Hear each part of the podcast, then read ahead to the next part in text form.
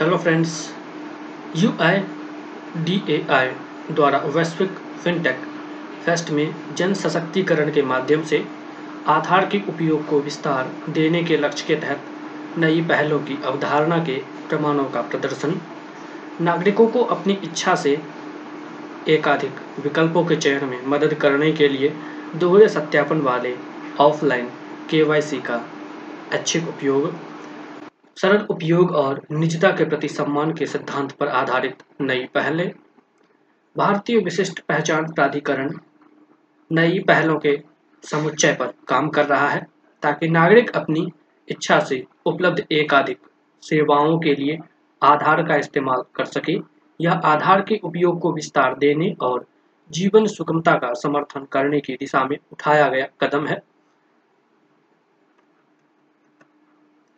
इस पहल के तहत मौजूदा आधार के तीन घटकों का उपयोग किया जाएगा। ऑफलाइन केवाईसी सत्यापन, लोकल फेस मैचिंग और एम आधार एप्लीकेशन। इनसे उपयोगकर्ताओं को नए अनुभव मिलेंगे। इसका प्रदर्शन मुंबई में वैश्विक फिनटेक फेस्ट 2022 में किया गया, जो फिनटेक उद्योग को आधुनिक विकासों के प्रति जागरूक करने और उनका फीडबैक प्राप्त करने की एक गतिविधि है। यू आई डी ए आई के सीईओ डॉक्टर सौरभ गर्ग ने बताया कि इन पहलों के दिग्दर्शक सिद्धांतों में नागरिकों के लिए सरल इस्तेमाल, हर व्यक्ति की निजता का सम्मान, नागरिकों को लेन देन के लिए अपनी इच्छा से अपनी सूचना साझा करने का अधिकार तथा अपनी इच्छा से उपलब्ध तमाम सेवाओं का उपयोग शामिल है। सहजता के लिए नागरिकों के अनुभव पर, अनुभवों पर ध्यान केंद्रित किया जाएगा तथा इस बात की अनुमति दी जाएगी कि वे यू आई से बिना ऑनलाइन जुड़े अपनी के सूचना ऑफलाइन साझा कर सकते हैं।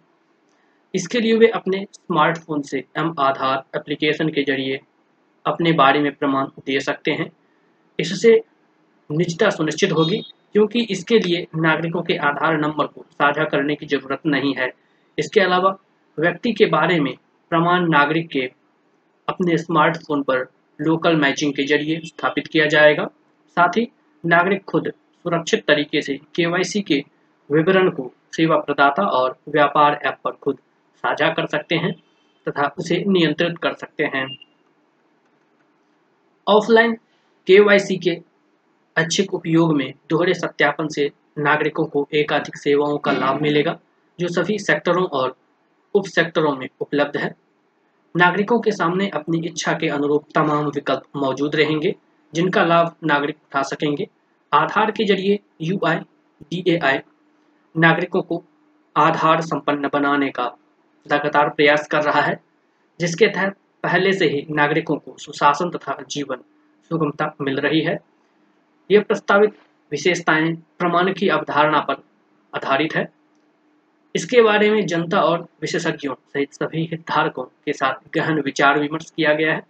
इन पहलों को परामर्श तथा आवश्यक नियम कानून के बाद अंतिम रूप दिया जाएगा। एक बार जब इसे अंतिम रूप दे दिया जाएगा तो नागरिक सेवाएँ लेने के लिए अपनी सूचना, अपनी इच्छा से साझा करने के लिए स्वतंत्र हो जाएँगे। भारत में लगभग सभी वयस्कों को आधार मिल चुका है। कुल आबादी का लगभग चौरानवे प्रतिशत इसके दायरे में आ गया है। यू आई डी ए आई विभिन्न सत्यापनों के ज़रिए एक दिन में सात करोड़ से अधिक बार नागरिकों के उपयोग में आता है।